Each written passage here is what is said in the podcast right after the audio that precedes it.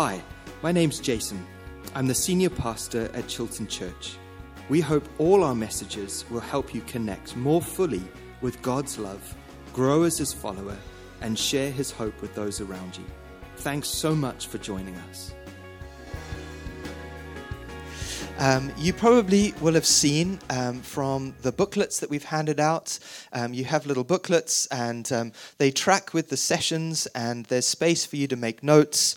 Uh, there's some little quotes in there. They don't directly relate to the teachings, but hopefully there's there's something in there to provide a, a base and a connection for you to reflect on these uh, talks, um, not just as, as I'm sharing, but over the course of the weekend. And, and you'll have seen that the focus passage that we're going to be looking at over the course of the weekend comes out of Isaiah chapter six.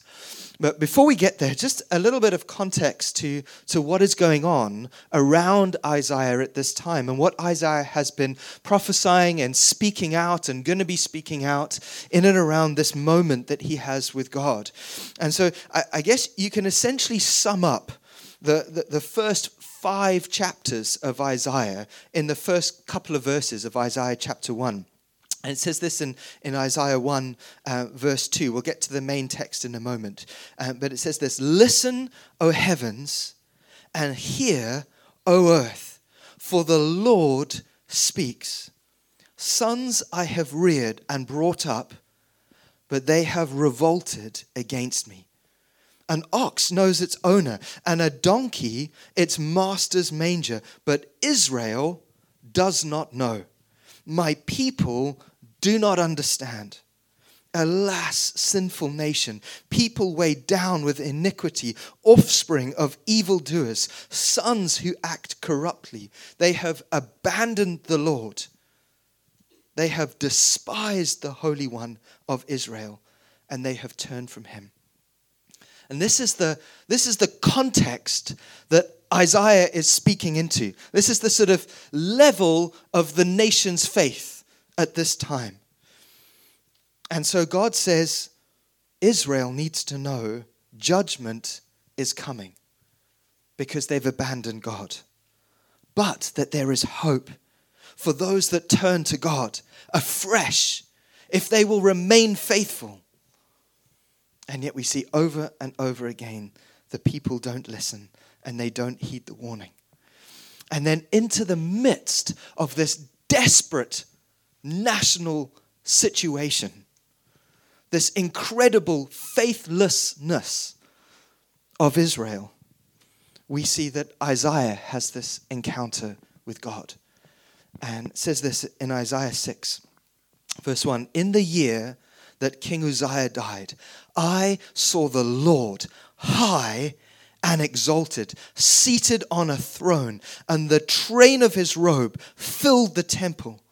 Above him were seraphim, each with six wings.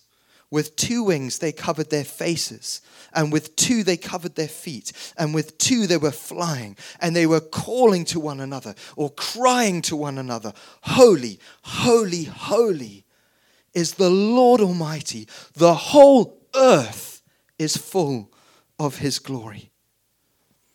And it's just amazing to me the way Isaiah sees the Lord in a way that seems so disconnected, so completely different to the way that everyone else in the nation seems to be seeing God. The people have despised God. Chapter one, verse four. But Isaiah sees God as infinitely, infinitely honorable, majestic, and glorious. The people are not worshiping God. There's no reverence for God. There's no respect for God. But Isaiah sees what is happening in the throne room, that God is receiving unending worship and reverence and praise. And and we get this opportunity to understand that the God who is, is not the God that sinful people make him out to be, which at best sort of looks like a better version of us, a nicer version of us. At worst, dead, irrelevant, absent, non-existent. And I was reflecting on this and thinking, The God who is yesterday, today, and forever. You know, in around one hundred ten years, let's say, everyone who is alive today will be dead. It's an encouraging way to start the weekend. Okay?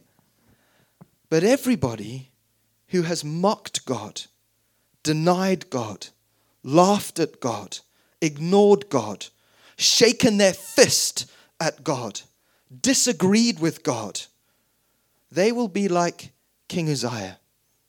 They will be dead.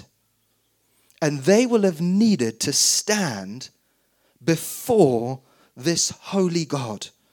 The God that the seraphim, these morally perfect beings, who when they speak, the foundations of earth and heaven shake, have to cover their eyes in the presence of this holy God as they cry, "Holy, holy, holy is the Lord Almighty. The whole earth is full of his glory." And we think the world and we are guilty of such arrogance before this Almighty God. Job has a moment like this, a moment like Isaiah has, where he eventually comes to the place where he starts to question God and challenge God. And then God responds to him. And it says in chapter forty-two, verse three, Job says, "Surely I spoke of things I did not understand, things too wonderful for me to know. You said, 'Listen now, and I will speak. I will question you, and you will answer me.' My ears had heard of you, but now my eyes have seen you. Therefore I despise myself and repent in the dust, in ashes." As Job, the most righteous person on the earth, has to stand in the presence of Almighty, holy, eternal God. And we see the difference between Isaiah and the rest of the nation, even before chapter six, is he had a bigger and clearer picture and vision of the glory and greatness of God and how wonderful he actually is. And you know, the bigger and the clearer and the fuller our vision of the glory of God is, the heavier our brokenness over our sin. That is true. But also the deeper our thankfulness for our forgiveness, and the richer our relationship with God becomes, and the fuller our joy in his presence, the more passionate our worship and our willingness to follow him. Because now we're seeing him for who he is, not who sinful nations have made him to be. And I just have been wrestling over these weeks as we've been leading up to this time. Will we see him as he is? Will, will we, will we open our hearts that wide? Will we? Uh, there is a fear, I think, that we experience as we come close to that. The, the way that I described it in the in the prayer meeting earlier, I experienced this. It's like sometimes I feel like I get close and it's like a stone skipping on the water, and you sort of touch it, but you skip over it, and you, and you just think, gosh, if I go fully into that, I don't know what that's going to do to me. I don't know how that's going to change me. I don't know what I'm going to be able to keep of me if I come into the throne room of God like Isaiah did, like Job did, like Paul did, like John did in Revelation. There's an amazing quote, A W Tozer. Do you know A W Tozer? He says this: "So necessary to the church is a lofty concept of God, that when that concept in any measure declines, the church with its worship and its moral standards declines along with it. The first step down for any church is taken when it surrendered its high opinion of God." Isn't that challenging? But you know, I thought it's inspiring too, because it, it goes the other way as well. If church can recover its high opinion of God, then everything else goes up with it as we begin to see God for who he is. And Isaiah sees the Lord high and exalted. And it's amazing when you're able to say that. I, I, I saw the Lord. And I think even as we say that, and even as Isaiah says that, uh, you know, as much as he saw, and as much as Job saw, and as much as Paul saw, and as much as John saw, we will see more when he comes again and when we're made to be like him. But there was enough to knock him to his knees in recognition that God is much, much bigger than me. Hallelujah. But it's also important that we don't think it's all up to God to come and knock us off our donkey, as he does with Saul, Paul.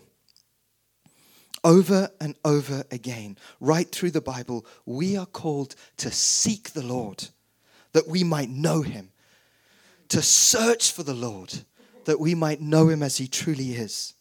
You know, in fact, not seeking God is actually seen as one of the chief symptoms of our sinfulness and brokenness. If you're taking notes, Romans three, uh, we see Paul quotes from Psalm fourteen and Psalm fifty-three when he says, "As it is written, no one is righteous. No, not one. No one understands." How do we know? Because no one seeks for God. All have turned aside. Together they have become worthless. No one does good, not even one. The way we seek after God is an amazing barometer of our spiritual health. Isaiah, later on in his prophetic work, gives us this promise. He says, "Seek the Lord while he may be found. Call on him while he is near. Let the wicked forsake his ways, and the unrighteous man his thoughts. Let him return to the Lord, that he may have compassion on him, and to our God, for he will abundantly pardon.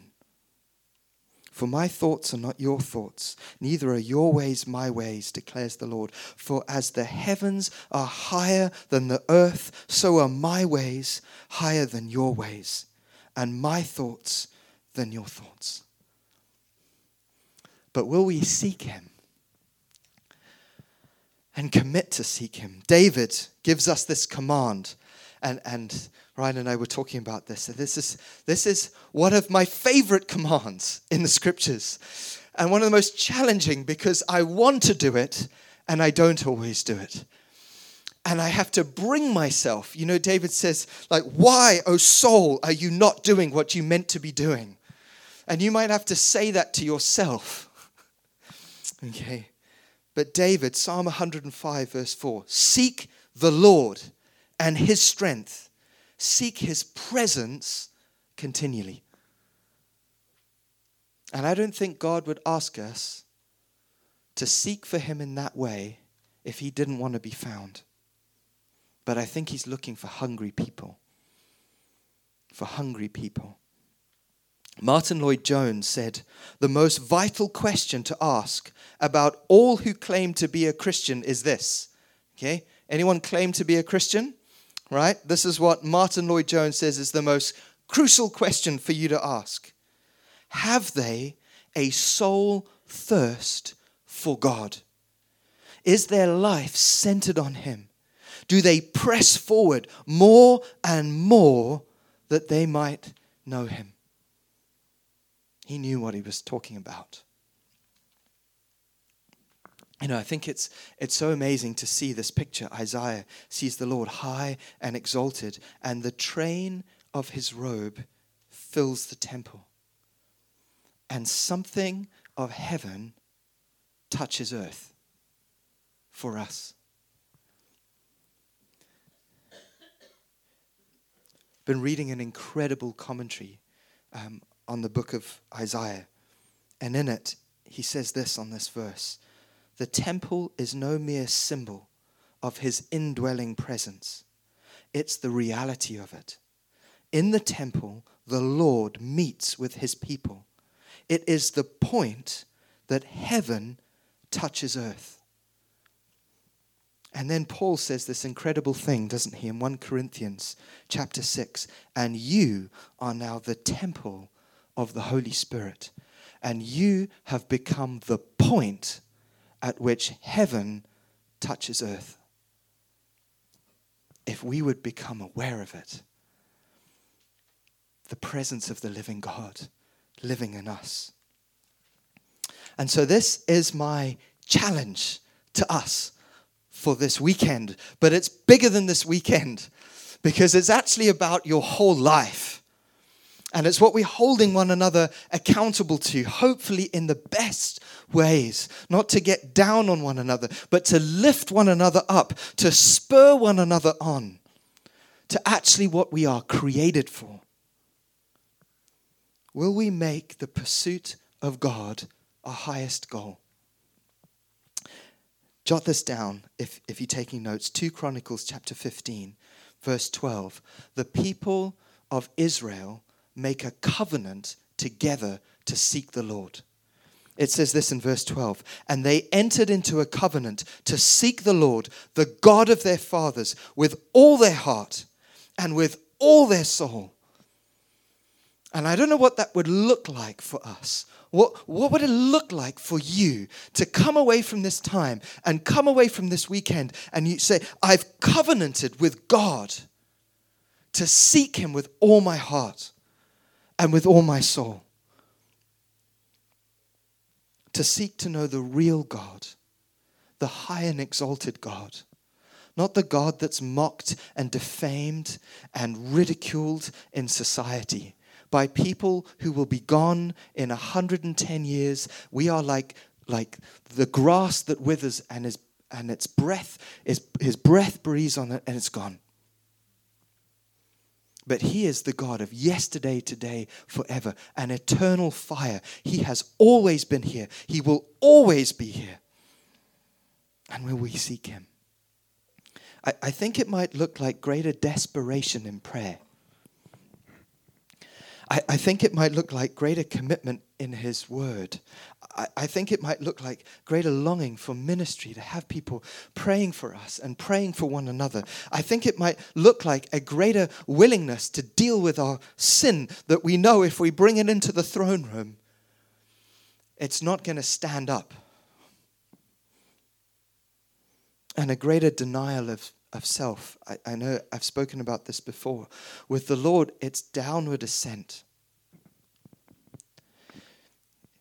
We either humble ourselves and he lifts us up, or we exalt ourselves and he has to humble us. And the first way is the better way. The first way is the better way. And yes, there's challenge and sacrifice and self-denial, but also a life utterly and completely and joyously transformed. Um. There, I think, is nothing so tragically boring and empty as lukewarm Christian faith. And I think that's why Jesus says he will spit it out of his mouth.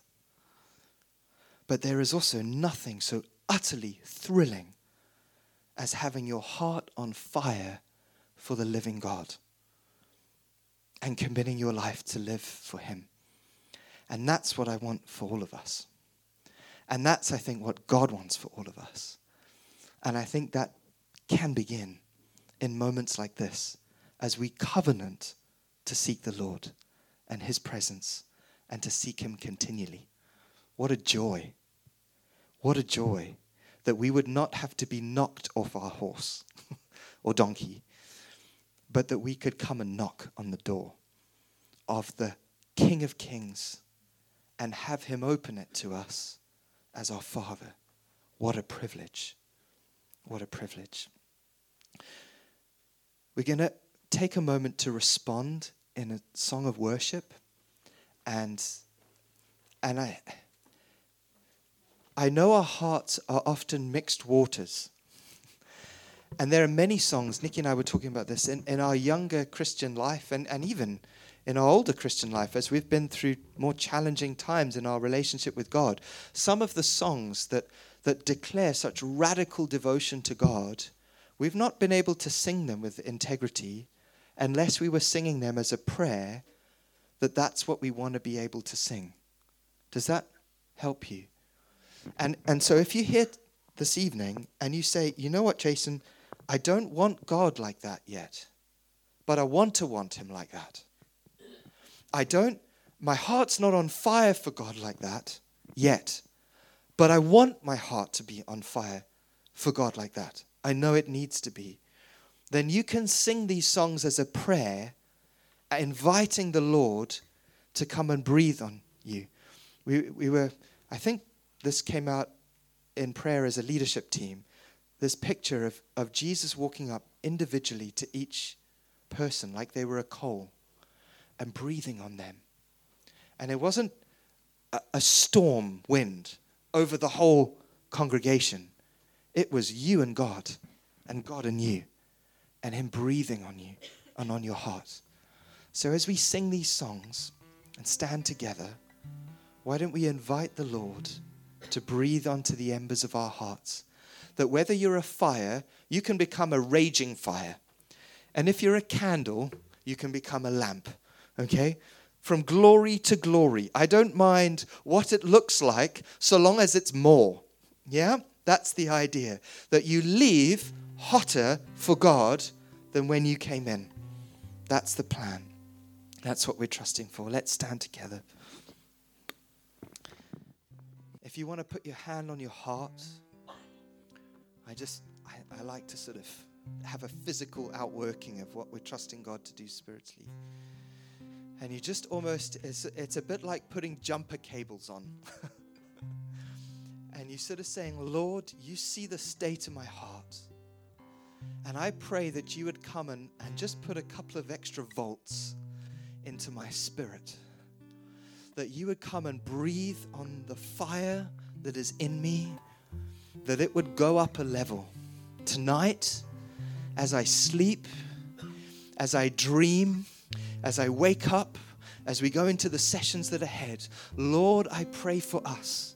I pray for me. I pray for all of us. Lord, breathe on us. That we might be a fire for you and a light to this world. In Jesus' name. Amen. Amen. Let's sing. Thanks for listening. If you'd like to find out more about the church and how to connect with us in person or online wherever you are, please visit our website at w w w dot chilton church dot org dot u k.